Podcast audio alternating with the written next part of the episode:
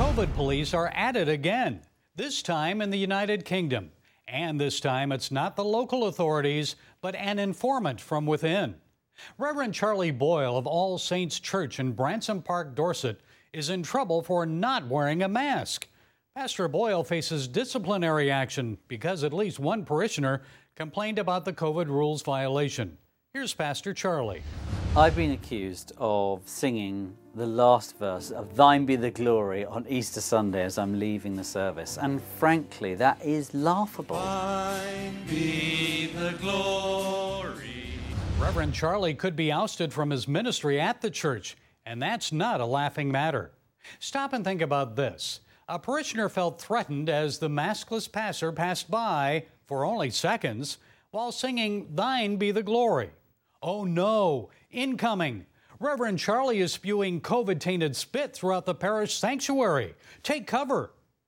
Folks, do you really think Pastor Boyle would have led Easter services if he had a fever or was experiencing COVID like symptoms?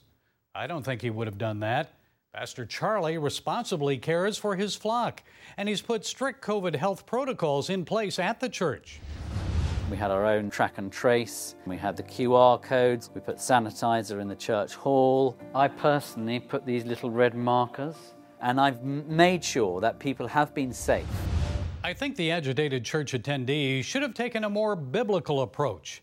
Instead of becoming a snitch by reporting the pastor to the church hierarchy, the offended parishioner should have politely approached the pastor after the service to explain their feelings, regardless of the signs. It's that simple first go to the offender. And although Pastor Charlie suffers from asthma, he may risk his own health in the future to be more accommodating of those feelings. But disciplinary action for Reverend Charlie? Nope. That's a step way beyond the pale.